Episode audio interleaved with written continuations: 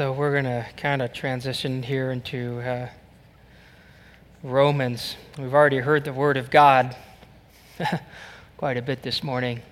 Um, so these stories kind of went a little bit longer um, than what we planned, but uh, I think God God has His plan, and it's so much better than ours anyway. So um, I'll be cutting and pasting here. Um, two things, just real quick, just life of the church things. There is an evangelism workshop that's coming up this weekend, nine o'clock to two o'clock, and it just helps people not only understand how they're wired, but understand how that wiring is perfect for how God wants them to live and to share um, with people about Christ. And uh, it's a workshop that helps helps us figure that out. So you're not trying to be Billy Graham, or not trying to be somebody else. You're just who you are and your gifting and, and sharing about Jesus. So if you're uncomfortable with that idea, and yet you know God calls you to do it, and, and there's that dissonance, and, and you're not doing it because you feel whatever, check out that seminar. There's more information in the bulletin about that, and uh, you can still sign up for that. Uh, the other thing is, uh, we're kind of caught uh, in something. We recommended that everybody, you know, as you go along, people ask us, what kind of version of the Bible should you buy? Because there's a lot out there. And, and we, you know, we went on record saying, hey, everybody get an E S V, uh, which is a great version. That's what I have. And then we started Romans, and I memorized it in N I V. And uh, so we're in a pickle, because we're going to be in Romans a while. And a lot of you I know have read that, and I've seen actually people like go, ah, it's in the wrong version. All right, just go ahead and do your thing. Like, it's a little frustrating, right? Because it's not that's lining up. So we're sorry about that. We wish we were smarter and knew what to do about it, but we don't even have a solution um, other than just hang in there for the next two years, and then we'll go back to E S V. I got nothing. I'm sorry. I looked at Sean. I'm like, what am I supposed to say? He's like, I don't know. It's your problem. You're... So thank you, Sean.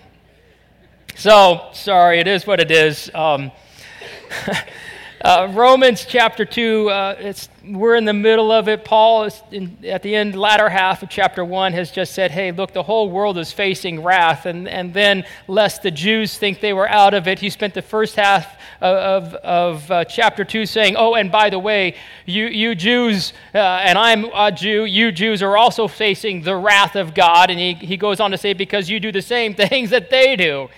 And and you think somehow you can get out, out of it or whatever. And he says, but because of your stubbornness and your unrepentant heart, you're storing up wrath against yourself. And he keeps it pretty generic. He never lists all the specific things like he did when he was talking to the Gentiles until you get here to verse seventeen. And, and he starts to change the, the conversation. He's about ready to get very specific, because they're going to say, well, what do you mean? We don't. And, and he's like, yeah, whatever. And, and, and so the whole message today is, how does religion get toxic? Because it was supposed to be pure religion. In fact, there is such a thing as pure religion. James says there is, and it's he says, you know, that's caring for widows and orphans, but it, it's deeper than just that. It comes from the heart, and and yet religion can be so toxic. In fact, people would say, it's because of religion I don't have faith. It's because of religion I won't follow Jesus. It's because of religion I won't I won't read anything about religion. It just causes wars and all kinds of things. And people often cite religion as their number one excuse, and all the stuff, that bad stuff that's done in the name of religion, as the reason they won't join in or investigate or anything. It's all shut down. And so Paul, as we look at this, and there's all kinds of problems to it, but it's interesting. I was reading one guy, and he said, rarely do people actually go to what is really the essential problem of religion. And and and the the issue, he, he submitted, the issue isn't all these things that you see religion doing. The problem with toxic religion is religion in itself. You want to find the problem, it's it's within itself. And so he starts, having just said, hey, look, everybody is facing the wrath of God, and, and he knows that some Jews are still wrestling with this idea, so he's still got to convince them of this, and he starts to prove, look, your religion is toxic. But he starts off this way, and he says, now you, if you call yourself a Jew, in verse seventeen, chapter two, if you rely on the law and brag about your relationship to God, If you know his will and approve of what is superior because you are instructed by the law, if you are convinced that you are a guide for the blind, an instructor of the foolish, a teacher of infants, oh, a guide, a guide for the blind, a light for those who are in the dark, an instructor of the foolish, a teacher of infants, because you have in the law the embodiment of knowledge and truth, you then who teach others, don't you teach yourself? You who preach against stealing, do you steal?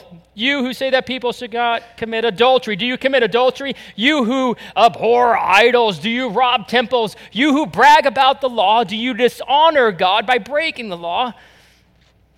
As it is written, God's name is blasphemed among the Gentiles, torn down, you know, insulted, dragged through the mud because of you. Your faith, your toxic religion is what I would add. Paul starts off, and, and, and what's interesting is he sets them up. He doesn't start off with stuff that's toxic. He starts off with good religion. He says, now you, if you call yourself a Jew, which they did, that was cool. That started with Abraham, the covenant, and God sets them apart. Hey, it's a great honor to be a Jew. There's nothing wrong with calling yourself a Jew. Uh, if you rely on the law and brag about your relationship to God. So this idea of relying on the law, well, that's not wrong. That's good religion. Deuteronomy six, a famous passage that all people who, who grow up in an Israel household or a Jewish household would know this. This is the Shema. And this is part of it where God says about the moral law of God. He says, these words that I command you today shall be on your heart, meaning the law of God. You shall teach them diligently to your children. Shall talk about them when you sit in your house, when you walk by the way, when you lie down, when you rise. You'll bind them as a sign on your hand. They'll be on your as frontlets between your eyes. You'll so write them on the doorposts of your house and on your gates. So relying on the law is not a bad thing. It's a good thing. It's a great thing. God says, do it. Rely on the law. So, uh, Jew, rely on the law. Brag about your relationship to God. Uh, now, this is kind of, uh, this will kind of like maybe hard to imagine, but we're brought up saying all bragging is wrong. Boasting is wrong. But actually, boasting is a biblical thing. God invented boasting. Look at this passage. Thus saith the Lord, let him who boasts, boast in this. So, not to ever boast, but you can brag, you can boast that he understands and knows me or she, that I am the Lord who practices steadfast love, justice, righteousness in the earth, for in these things I delight, declares the Lord. Do you know it's actually a good thing, a godly thing to brag about God? Like that's just what Jason and Charity did, right? They got up here and let me tell you about our God. Our God's a good God, right? That's boasting, and that's a good thing. So it's not wrong to boast in the Lord. That's a good thing. Um, if you are convinced, no, no, no, what was the other thing? Um, I got to rely on the law, brag about it. If you know his will and approve of what is superior because you are instructed by the law. That's another self-evident thing that's good about, that's a good religion thing, right? Psalms chapter one says, blessed is the man or the woman who does not walk in the counsel of the wicked, nor stand in the way of sinners, nor sit in the seat of the scoffers, but his or her delight is in the law of the Lord, and on his law, God's law, he or she meditates day and night. I mean, that's that's great, right? You know his will out of the law. This is a good thing, and you approve of what is superior because you know the law, and you're not standing in the path of sinners or sitting in the seat of scoffers, all that stuff. So that's good too. There's nothing wrong with that. Then he goes on and he says this. He rattles off all these statements right in a row that are essentially identity and calling. Actually, he's just talked about uh, uh, uh, identity. Now he's going into calling, and he says, if you're convinced that you're a guide for the blind, a light for those who are in the dark, an instructor of foolish, and a teacher of infants. All of those things, that's not arrogant for Israel to think that. God taught them to think that. Look at this passage. He says this in Isaiah, I am the Lord. I've called you in righteousness. I'll take you by the hand and keep you. I'll give you as a covenant for the people, a light for the nations to open the eyes that are blind, to bring out the prisoners from the dungeon, from the prison, those who sit in darkness. And there's other passages that talk about this. For a Jew to think this about themselves wasn't wrong. It was actually good. It wasn't arrogant. This was good religion. Nothing wrong with the calling and the identity that God had placed on them. The problem is what they did with this pure, good religion. And he says, you then who teach others, don't you teach yourself? Uh-oh. Here's the setup. You say that people shouldn't steal. You steal. You say that people shouldn't commit adultery. You commit adultery. You who abhor idols. You rob temples. You you who brag about the law, you dishonor God by breaking law. He just goes bang, bang, bang, bang. You're guilty, you're guilty, you're guilty, you're guilty, you're guilty. And and and it's interesting, he picks out the Ten Commandments. He picks out the biggies, right? They steal, they commit adultery, they worship. This, this is this is an interesting one. You rob temples, which I don't know about you guys, but I've read that and I go, what temple are they robbing? Are they actually robbing the, the temple temple? And, and, and that can't be it. They're not robbing like the temple in Jerusalem or synagogues. There was a practice, not among the whole nation, but among some Jews that would actually rob temples, pagan temples, steal their idols, melt it down, keep all the, the you know, the nice metal, whatever it is, so they keep the gold and the silver, or they'd rob it and then resell it to make money. And this happened actually, it's this word is actually, we you know, some versions have sacrilegious. It literally means rob temple, and you see it over in Acts chapter nineteen. It happened over there. They were what happened is all these people started following Jesus, and they got rid of their idols, and the idol maker people were like, ah, we're losing our income. This is not good. Let's start a riot. Let's get these Christians out of here. So they, you know, round up a couple Christians, bring them into trial, and they're all like, you, you, you, you, you, you. And one of the accusations they bring against these Christians is what? You rob temples. Robbing temples is a big no-no. It is a capital offense, like murder and treason. You could get executed if you were caught robbing a temple. And so these Jews would literally go around, and, and that would be like you and I going over to India or going over to Pakistan or going over to Tibet, going into their temples and taking out their gold overlaid idols or silver ones and keeping it for ourselves. I mean, you, I mean, if you survived, um, you'd either be in jail or be kicked out of the out of the nation, right? I mean, you, who does that? Nobody does that. And they were falsely accusing these Christians of doing it. So that's the background for it. And the other piece of it, why that's significant, is this is what God says. If they ever come across carved images, read this, look at this passage out of Deuteronomy. God says, look, the carved images of their gods, no matter when it comes uh, throughout time, you shall burn with fire. You'll not covet the silver or the gold that is on them, or take it for yourselves, lest you be ensnared by it. For it is an abomination to the Lord your God. Wah, wah, wah. And he's like, oh yeah, you guys are all bad idols, bad idols, but I know what you guys do. You guys go steal these things and you keep it all for yourself. You're breaking the law. Just as much as somebody who's worshiping a false idol is. And so he shoots out all these things, one after another, guilty, guilty, guilty, breaking the law, breaking the law. And what's interesting is you have this, this picture of what good religion looks like. He says, this is good, this is good, this is good, this is good, this is good. And then all of a sudden it's like guilty, guilty, guilty, guilty. How did good religion get toxic all of a sudden? One pastor, I, I like what he said. He used the word presumptuous. Good religion becomes toxic with this poison of presumption. And presumption is because I have a calling and an identity, I'm good. It's enough. My calling's good enough. My identity is good enough. I don't need him. And we presume upon that, and we presume we'll never be judged. Or it's enough to get us in. That's toxic religion.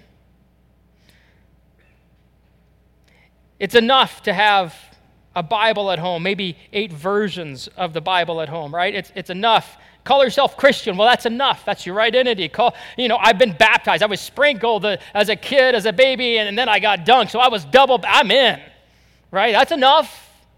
And we presume upon all these good things that, uh, of good religion that that are right, and we poison it thinking, well, that's all I need. And presumption immediately begins to breed and, and bring more toxins into it, more poison into it, because it starts to breed hypocrisy. It starts to produce it. And you want to talk about hypocrisy, he's like, you're saying all these things, you're teaching all these things, and yet you do the same thing. What are you thinking? And, and so they pick out the biggest, oh, I'm not doing those. And Christ came along and he said, look, you're doing those in your heart. You're already guilty. Right? Hypocrisy. It's staggering. Not only that, the, the, a byproduct of, of this toxic religion is that it destroys the name of God. The word is blaspheming, insult, uh, tearing down, degrading God's name. And he says, you are blaspheming the name of God in front of the entire world.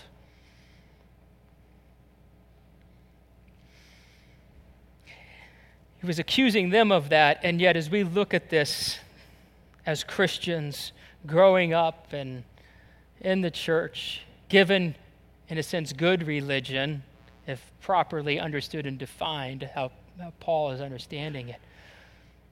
And, and yet we ourselves can pollute it and poison good religion. Churches even today, I, I remembering talking with uh, Ken Hawkins, uh, pastor of Really Recovered, planted the church here a few months back. And he was invited, this just has happened in the last six months. Um, he was invited to one church, hey, Ken, we want to partner with you. And he didn't ask to come. He didn't even know about this church. They called him out of the blue, invited him to come, and, and he's there. And, and, and some of you may know Ken. Ken's got a mohawk, so he wore a hat because he didn't want to have to explain the hair or get that, have that get in the way of people. So he wore a hat to the church. The pastor stops the service. In the middle of the service, everybody watched, watches him. He walks off the stage and goes and confronts Ken during the service, tells him to take off his hat. Is that good religion? Ken's over there thinking, I, I don't want to make these people stumble. I don't want to make these Christians to get in the way, my hair to get in the way. A- another church invited them to come in, and and they look at his hair, and, and the whole conversation stopped. Didn't get anywhere because the hair was in the way, the mohawk. Another church, they were talking about, hey, they brought him in. This is Ken not forcing himself. They're inviting him in, and, and, and, and he's there, and they come, and then all of a sudden they find out, well, some of these people still struggle. You know, they, they smoke, and they're going to need to smoke outside. They won't smoke in the church, but then they're like, well, that's going to get inside the church, and we can't have you guys come. Really? Oh, praise the Lord, our building doesn't smell like smoke, but they're going to breathe, what, the fire of hell and smoke for eternity? I'm like, come on. We're worried about hats and hair? That's, that's what is going on. That's, that's toxic religion. And those who Ken invites, he's saying, hey, look, that I, they're going to smell that a mile away, that hypocrisy. They're going to look at that and say, I don't want to be a part of any kind of religion that looks at people that way. And I'm not saying that we do that here. I'm just saying that's what toxic religion makes and produces. Destroys the name of God. Not only that, he goes on and he says it not only de- destroys God's reputation, it begins to pollute the symbols that God has given us that point to him. And he says, look, circumcision has value if you observe the law, but if you break the law, you've become as though you weren't circumcised. If those who are not circumcised keep the law's requirements, will they not be regarded as though they were circumcised? The one who's circumcised physically yet obeys the law will condemn you, who even though you have the law and circumcision are a lawbreaker. He pulls out the two biggest symbols, the law and circumcision, the moral law of God, which he gave at Moses, circumcision, which he gave to Abraham right in the back in the beginning. He said, hey, look, I want you to do this. You're going to do this to all the male descendants forever as a sign of this covenant relationship that we have. And what Israel did is they polluted the sign. They, they poisoned the very sign that says they need God. And they made the sign their God. And they worship the sign. Oh, what a great sign the law is. Oh, what a great sign circumcision is. It's a, look at this. We're in. We're good. It's all great. Rather than, as he goes on to say, and we'll, we'll finish this up, but I think it's interesting what happens with toxic religion is you start to worship the signs instead of the one who gave the sign. And in our church over the years, I mean, this happens, everybody struggles with this, but I've seen a pattern in our church that's healthy. I've come to this church, and, and we we came in, and this church was like, let's, let's go for it. And the church had already, you know, had the worship wars, and those were difficult years, but they said, no, we're not going to worship forms, the signs. We're going to worship our God. And so they gave up. Many of them gave up a style of music.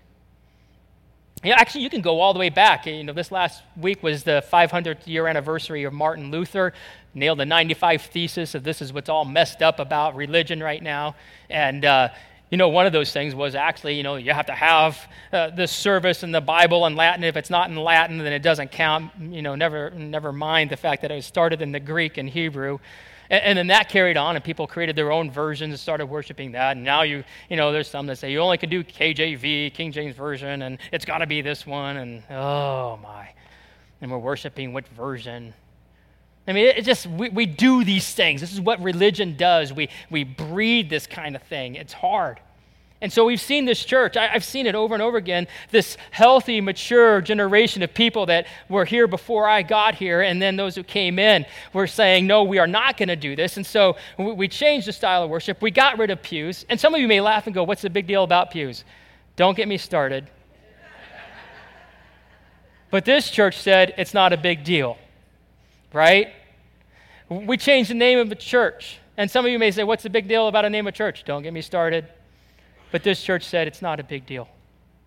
At every point, this church has had a, a moment where they said, do we worship God? And we let the forms change. And they said, yes, let's keep our religion pure.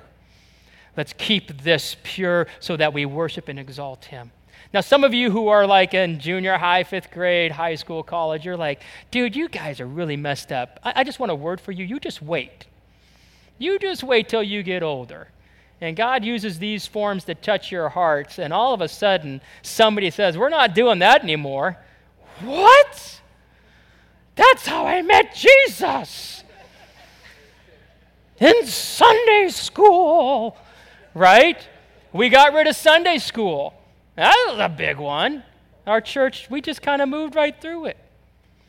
Just you wait. It's all clear and easy right now, and then you start collecting things along the way. You got to pack light. Sorry, I'm off the grid. Um, it, it, it pollutes the symbols, and toxic religion produ- uh, pollutes the focus. He goes on to say, look, this is what a Jew is. A, a man is not a Jew if he is one outwardly, or uh, a man is not a Jew if he is one outwardly. No, a man is a Jew if he is one inwardly. And, and yeah, that's right, I got to get it all right. A man is not a Jew if he is only one inwardly, nor is circumcision merely outward and physical. No, a man is a Jew if he is one inwardly. And circumcision is circumcision of the heart, by the Spirit, not by the written code. Such a man's praise or woman's praise is not from men, but from God.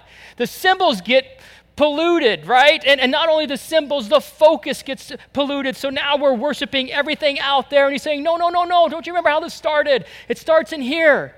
It starts in your heart, and it starts by the Spirit, and guess what? It never leaves that place. It just doesn't. There's a lot of outward stuff that happens, and that's good, but it never leaves here. This is the focus, your heart and the Holy Spirit. Remember, that's how it all got started. Remember that moment, you and Christ, however, that season of life where you discovered that? It just never stops. And so here's the question. I mean, I don't know where your religion is. Is it toxic religion or is it good? Because good religion focuses on the heart and what the Spirit is doing in here. And if you haven't heard from the Spirit in a while, you may be in a stew of toxic religion. If you've shut down the Spirit and you're all about everything else and I can check the box and I'm good and I'm good and everybody can see it, you may be in toxic religion. The, the thing is, you can do all those things and it can be good if it's driven by the Spirit in your heart. Let's pray.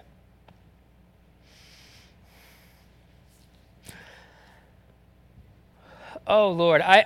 I just ask for each one of us that you would pull us to that place where we understand a Christian, a man and woman who is a Christian, is a Christian in the heart, by the Spirit, not by any law, and that we would find our praise from you. And I pray, Lord, this morning that if there is something that is not in the heart, or if our hearts are wrong, if we're not listening to you, would you just pull us back?